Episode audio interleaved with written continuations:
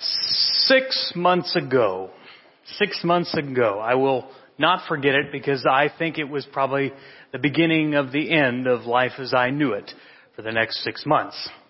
I remember about six months ago, thereabouts, maybe, maybe a little few, little bit before that, I picked up the phone to call Disney World. Now, it, it, you would not understand that it's a multi-billion dollar company. Because the thing I was trying to reserve, you actually had to go all 1980s and pick up the phone and call. But it's not enough that they have to humiliate you that way. It's that when you actually connect to the other side, it's about 32 minutes of, it's a small world after all. It's a small world after all. And then after enough of that mental anguish, a cheerful voice picks up the phone and says, thank you for calling Disney World. I hope you're having a magical day. You know, at Disney they use the word magical a lot. I don't think they know what it means. Because in my view, magical, at least from that point forward, meant a lot of planning, preparation, stress, anxiety, overthinking. Was I, was I planning enough? Was I planning too much? Were we going to the right parts? Were we going in the right order? Did we have the magical hours figured out? Did we get our magic bands? Were we going to have to wait in line a lot or a little or just the amount, right amount of time? What about eating? Would we just eat regular food? Would we do the dining plan or what were we going to do? Disney World was a terrible place to go if you're a classic overthinker. It, it really is impossible. At some point, I just sat back and said, you know what, Christy, they have got our money and we are along for the ride. But it was, it was, it was a really cool experience. If you've never been, uh, I, please, please, I beg of you, never ever go.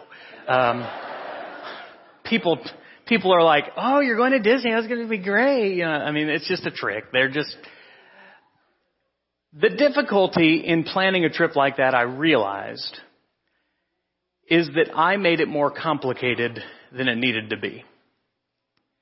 If at some point I just would have said, you know what, the kids are going to have a great time. Disney has prepared this unique world class experience and we're just going to go and enjoy it. If it, when I when I would just learn to do that, then you can truly enjoy Disney. But if you're a planner, if you're a control freak, if you like things, you know, if you like to know what's going on, Disney is not the place for you. Anybody in here an overthinker? Anybody in here keep things, uh, make things way more complicated than they need to be? Yeah. Yeah, most of us by human nature, we do that from time to time.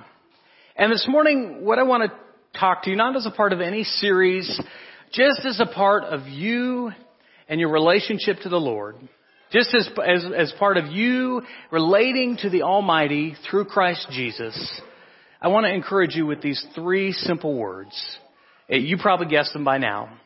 Keep it simple. Don't overcomplicate things. We have enough complication and anxiety and stress in our lives. Um, and so when we see things in the world where they are attempting to simplify something, it becomes very popular and very powerful. I'll give you a few examples. Um, probably most of you know what this symbol is. Okay? It's a, it's a multi-trillion dollar company, alright? And they took something that is now all of us have. In 2007, not very many people had these devices. They were called smartphones. And uh, they had them, but you know they were like Blackberries, and they had a multitude of buttons, and the software didn't always work with the hardware, and and there was all sorts of decisions to make. And and some people like this brand, some people like this brand, but they couldn't make the programs that they liked work. And and people in the technology industry believed that it was possible to put the power of a computer in your pocket. But Apple was the one who did that, who made that possible. Ten years ago in 2007, Steve Jobs announced that you could have an iPod, you could have your phone, you could have your email, you could web surf, you could do all of that in one device. They called it iPhone. And, and they just made it so simple because see, if you're not familiar with Apple, Apple what they do is they, they develop the hardware, the entire phone they design, but they also develop the software. And they have very tight controls on what is allowed on their phones and what's not. And so from end to end, Apple controls the experience. For a long time, uh, Apple's motto was, it just works. Uh, because, you know, before Apple was a, what we know as a smartphone company, they had computers. You know, before that there were computers, but it were people who were techies and who were smart and who knew code and all of that. And it just became too complicated. But Apple simplified the computer. They simplified the smartphone and people gravitated toward that. Now, there's some of you in here this morning like, oh, Toby and Apple and iPhones, come on. Get, get a real phone. Those Apple phones are Mickey Mouse phones, you know. How many of you in here have an Android or a Samsung? And you like those better, right? Yeah, they're so cool because they have all these features that the iPhone doesn't have. Like, like on some, some of them, your batteries will explode randomly. That's pretty cool. They get viruses here and there. Really some cool features that you can't get on the iPhone. I'm teasing, I'm teasing. Write me up on Twitter. Um, I'll give the Google people something. It was 1998 and they developed a company. Now, now the internet was very new and there was a lot of people beginning to get an idea that search engines were going to be very powerful. What would the page that people would go to to ask the questions, to find information? There were a lot of search engine pages, Excite and Yahoo and MSN and all these, you know, but, but there was this one, all of these search pages were cluttered with ads and articles and it was very hard on the eyes to read. But one company developed a very simple looking site. Google. And now Google is not just a company, it's a verb. Okay? Driving down the road, there's a company with a big sign that just says Google it. Just Google it. Because what they did, there was a lot of search engines at the time, but what Google figured out was people didn't want a lot of complexity and stress when they went to find the answer to something. They wanted a blank page with a bar that you could type in to ask any question you wanted. And now Google knows more about you than almost anyone else. Um, perhaps you're familiar with this airline company. Southwest Airlines started about 50 years ago in 1967 by Herb Kelleher. And when he started that company, he, he wanted to change airline travel. Now, if you're familiar with traveling on Southwest Airlines, you know they do a few things a little differently. They don't have a first class and economy class. It's everybody gets the same shot at this, those same seats on the airplane. Uh, when they, when you take your bag, you don't get charged for the first bag. I mean, it's, it's just flying. They don't have beautiful, uh, extensive, lavish meals. And of course, a lot of airlines have followed suit with this, but in the beginning, they were the only ones that just served peanuts and Coke. That was it. They don't have a hub. You know, most airlines you, you get on, you're going to end up flying through Atlanta or flying through uh, Chicago. But Southwest just has a lot of direct flights. They wanted to simplify airline travel. Do you see the power of simplicity? When, when, in the free market, when you can figure out an idea that maybe even lots of other companies are doing, but if you can just simplify it down to make it as easy as possible. I mean, think about what modern companies, you know, Amazon, you get on your phone, they want to make it as easy as possible for you to buy. They want you to touch your phone as few times as possible before buying lots of things that you don't need. Now, you know I'm giving all these examples. You know where I'm going, don't you? You know. You know by now, come on. I know it's probably been three weeks since you heard a reference, but you know that there was this company in 1946 that started out as the Dwarf House. And that company that started out in 1946, built by Truett Cathy, is now a multi-billion dollar conglomerate known as Chick-fil-A. Now there are lots of food companies up there, and you think about the staple item on their menu, it's the original chicken sandwich. And it's not very complicated. It's two buttery toasted buns,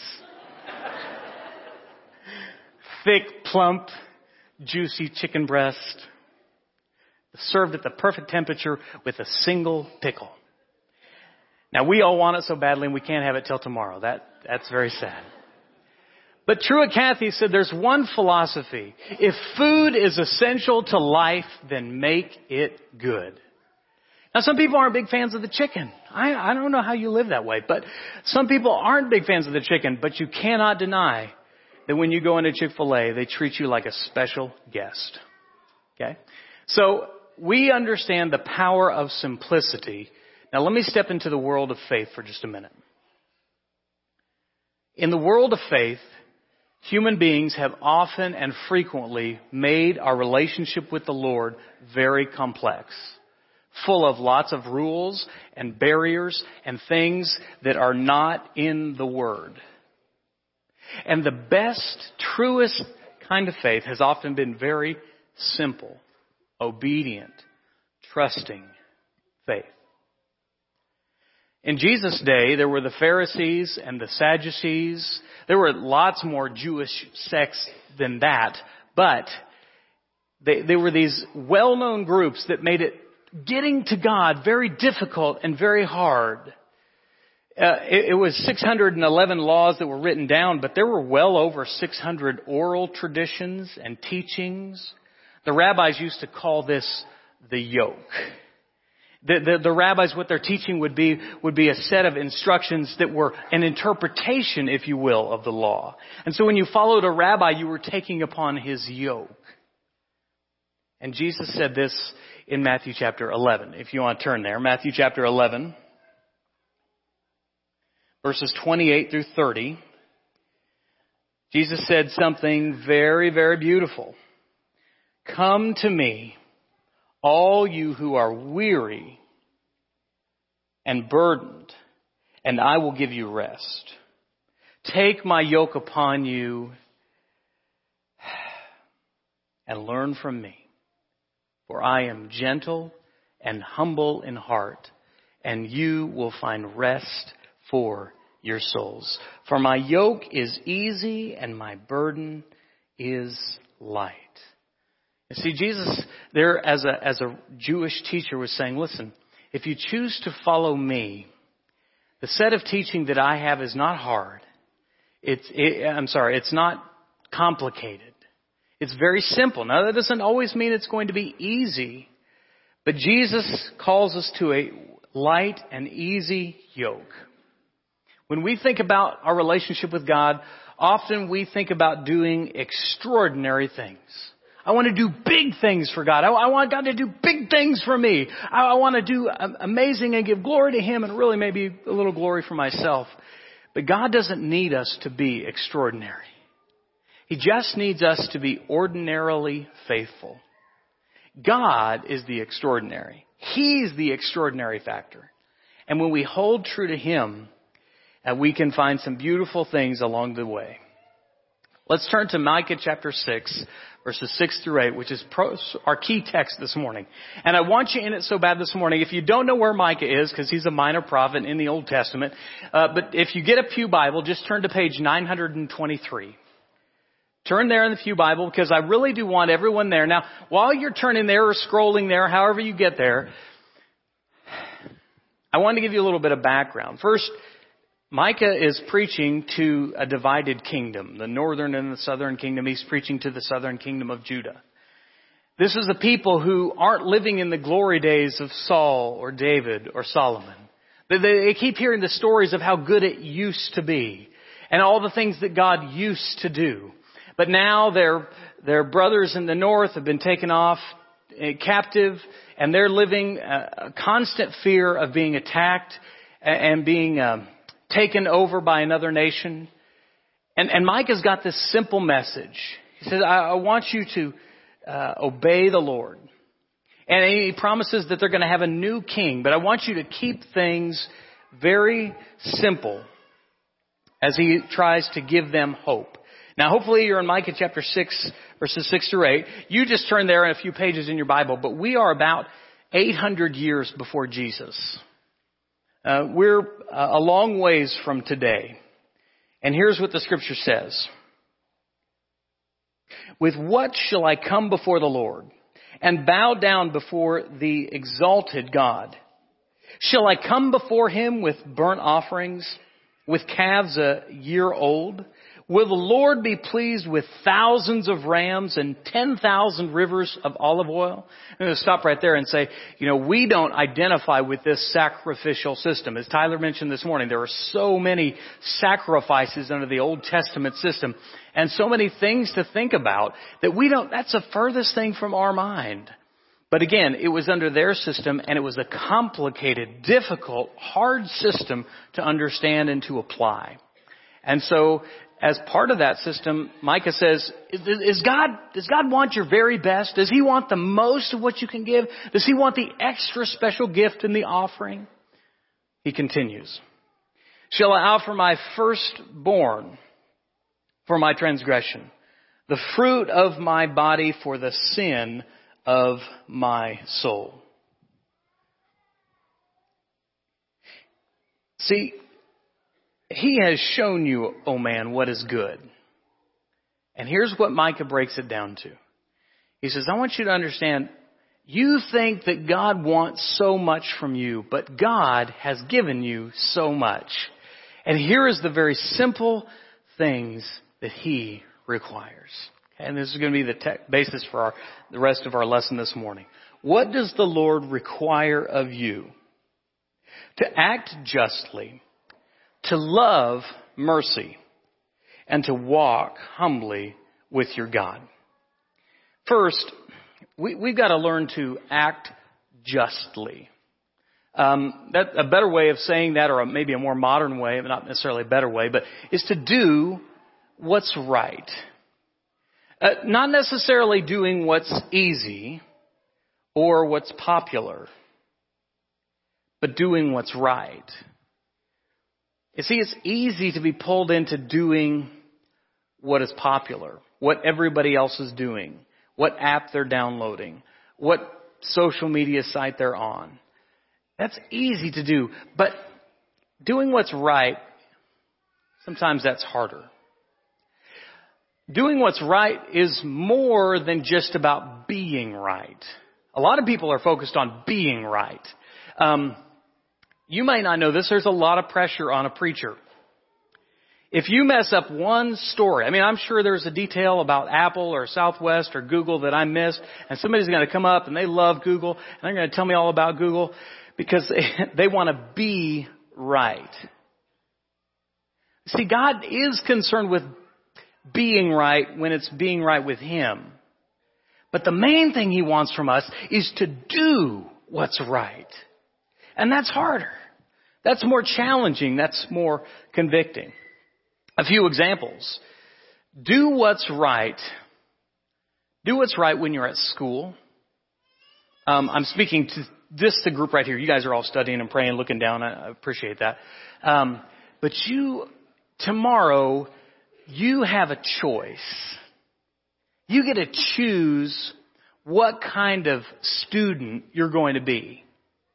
I know that when the teacher gives a test, there are going to be some people that cheat. And it's pretty slick. They got all these apps and all these things that you can do, and it's easy to do. You don't have to study. You don't have to put any time. Teacher probably didn't even care, not even paying attention. There's more people in your class than they could possibly pay attention to.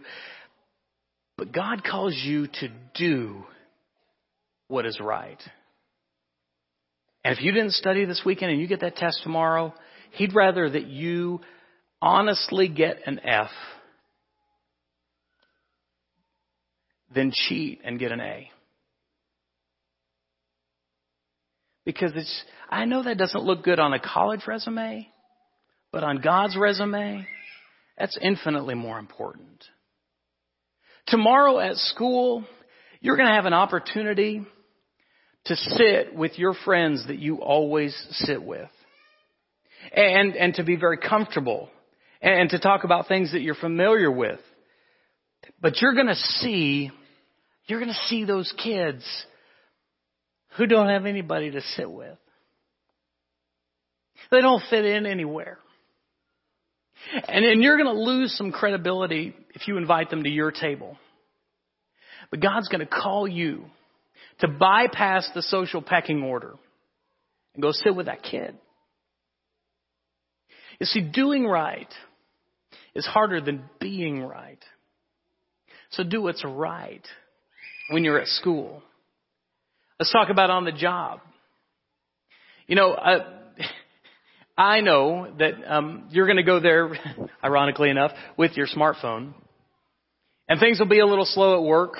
The supervisor, the boss, or the foreman won't be around, and you'll be tempted just to get on Snapchat or scroll Facebook. Let the boss pay for that time.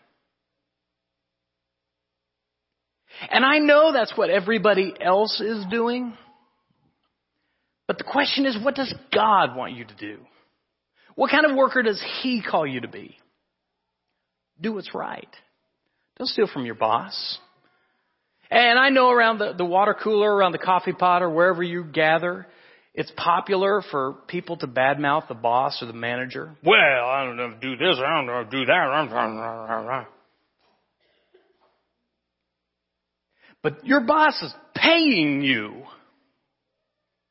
And he doesn't call you to badmouth or gossip. What about in business? I know it's possible to cheat people, and probably the IRS won't find out. Maybe you got uh, people that won't ever see those books. But God calls you to do what's right. True character is doing what's right, even when no one else is looking. Maybe it's better said, true character is doing what's right, especially when no one else is looking. I went to lunch with a guy, and uh, we were going went down to Picasso's Pizza down in Delano, and um, he pulled out his wallet, and I could see, and he knew that he had a business card and a personal card. Now he and I weren't there to talk about business. And in that moment, he had a decision to do what was right. Oh, I doubt anybody on the expense report would have red flagged it. He probably could have gotten away with it. But in that moment, he pulled out his personal card because he was going on a personal lunch. And he was honoring God because he was doing what is right. Now we gotta be careful here. When I tell you to do what's right, it's very popular in our culture right now to, that just means follow this part of your body. Just follow your heart. Sounds like I'm in a helicopter right now. Very slow flying helicopter. But we gotta be careful about discerning what's right by just following this. Here's how we discern what's right. This is where God says what's right. We have to learn to discern what God says is right. Proverbs 14:12 says there is a way that seems right to a man or to a person, but in the end it is the way of death. God calls us to do what's right by him, not what's right by everybody else.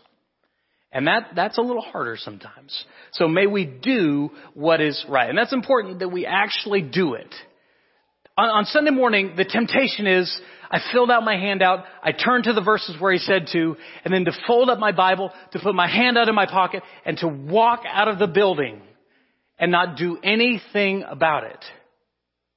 James, the book of James, he tells us, anyone who knows the good that he ought to do and doesn't do it sins. Do you understand? That, that you may have this memorized. You may have an entire year's worth of handouts filled out. But if you don't change your behavior, you haven't made application to what is right. So don't just know what is right, do what is right. Secondly, Micah tells us that we've got to, I'm sorry, there was a verse from James chapter 4, 17. Whoever knows the right thing he ought to do and does not do it for him, it is sin. Secondly, Micah tells us to love mercy.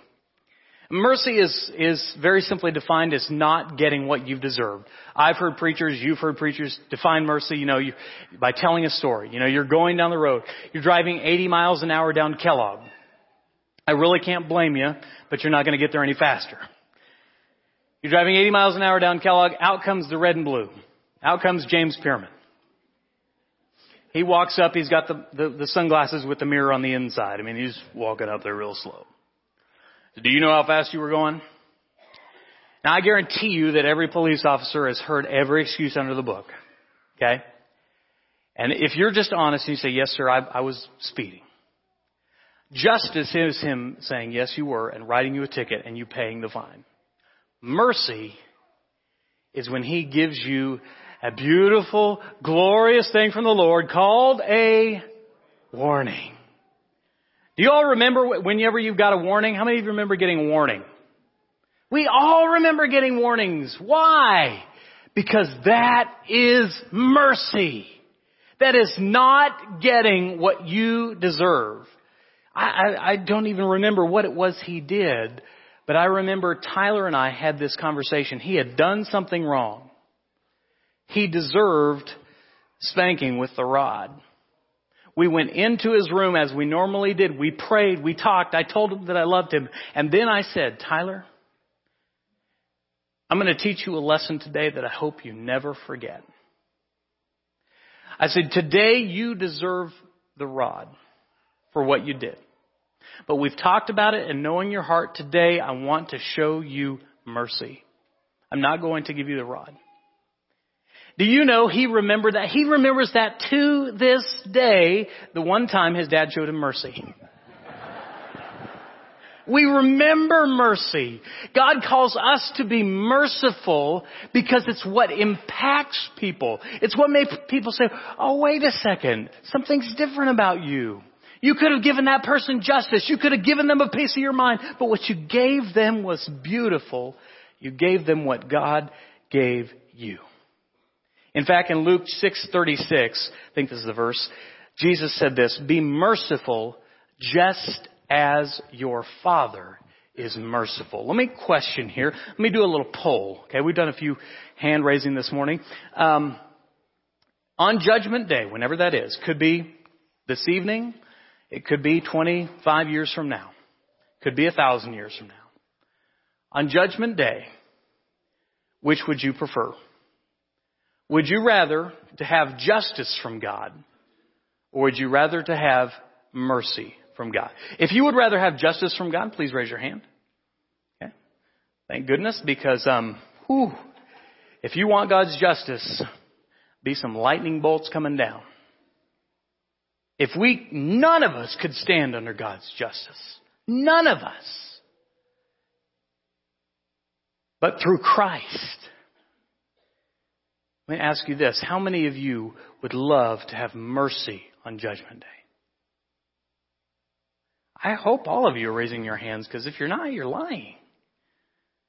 You don't want God's justice on Judgment Day unless you consider that the justice through Jesus Christ. But it's through Jesus Christ that you get mercy. God is merciful. And He calls us to be just as merciful, to let it overflow to and through us. Jesus said in Matthew 7 2, uh, and he's talking about judgment. He says, with the measure you use, it'll be measured to you. Let me ask you this. This past week, how merciful were you? How much mercy did you show the person who cut you off in traffic? How much mercy did you show to the person that you were standing in line at Panera and they have that weird sort of we don't know who's in line and they just walk right up and meander up to the cashiers like, hello. Did you show them any mercy? How much mercy did you show the coworker who's a complete and total jerk and who's having a terrible day? How much mercy did you show to your spouse? How much mercy did you show to your children? God calls us to be merciful as He is merciful. With the measure you use, it'll be measured to you. See, if I think about a measure, I can think first of all about a little teaspoon. Not very much. Just a little bit of mercy. You know people like this. you know, they measure out mercy like this. That's all you're getting, and no more.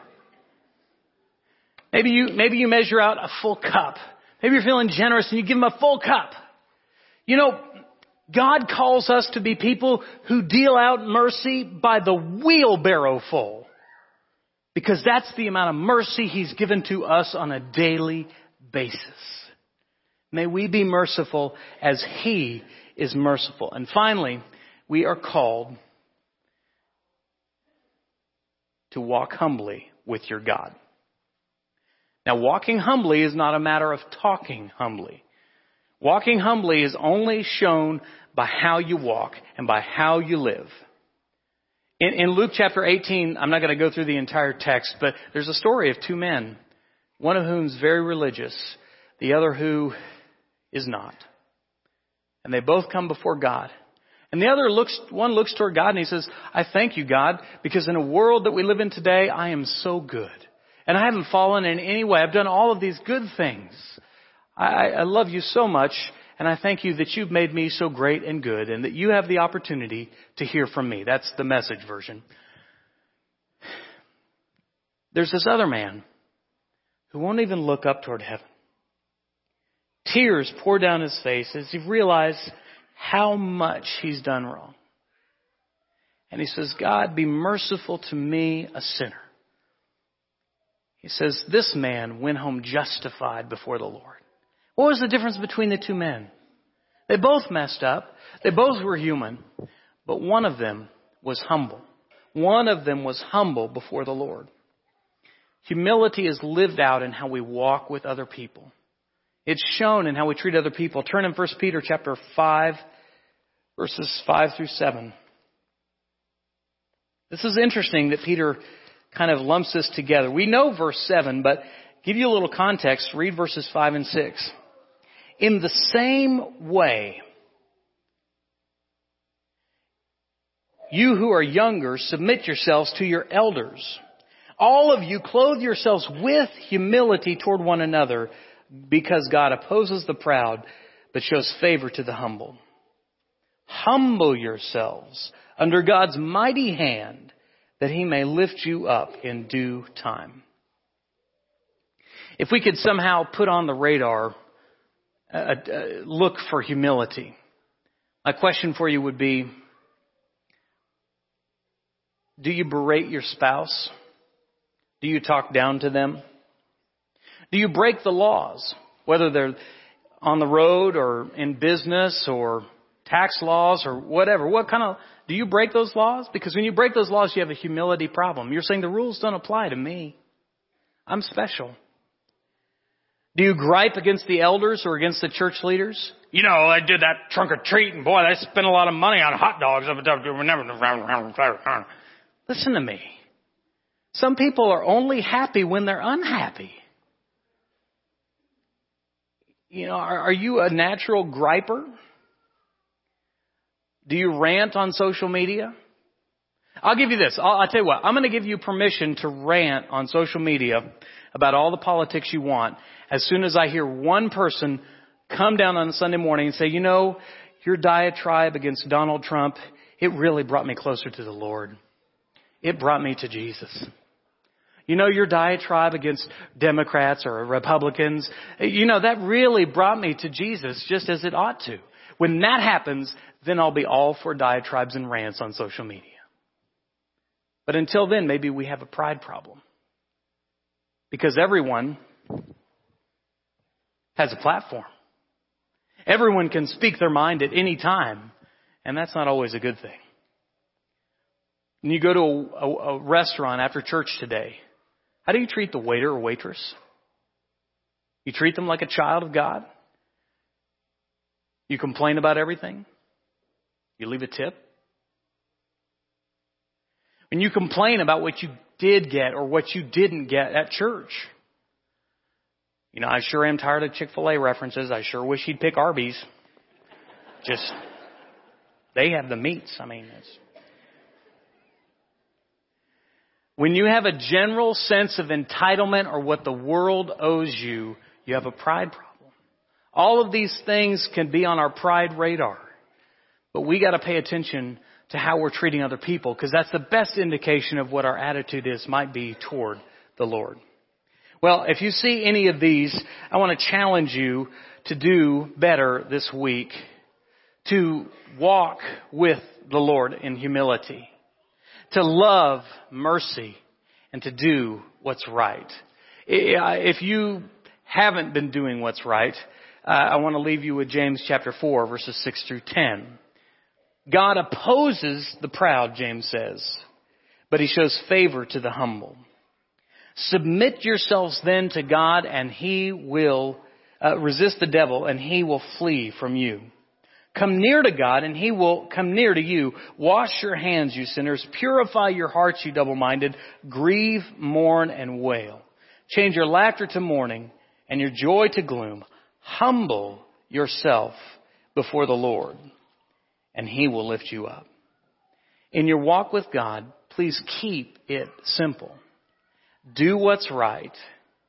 Love mercy for others as much as you love mercy for yourself and walk in humility with the Lord. Now, if you're ready to come near to God, if you haven't been doing what's right, if you've been judgmental and unmerciful and unkind and cruel, or if you've just got a pride problem, my answer for you is Jesus. He is the best answer for mankind. He is our last best hope on earth and in eternity.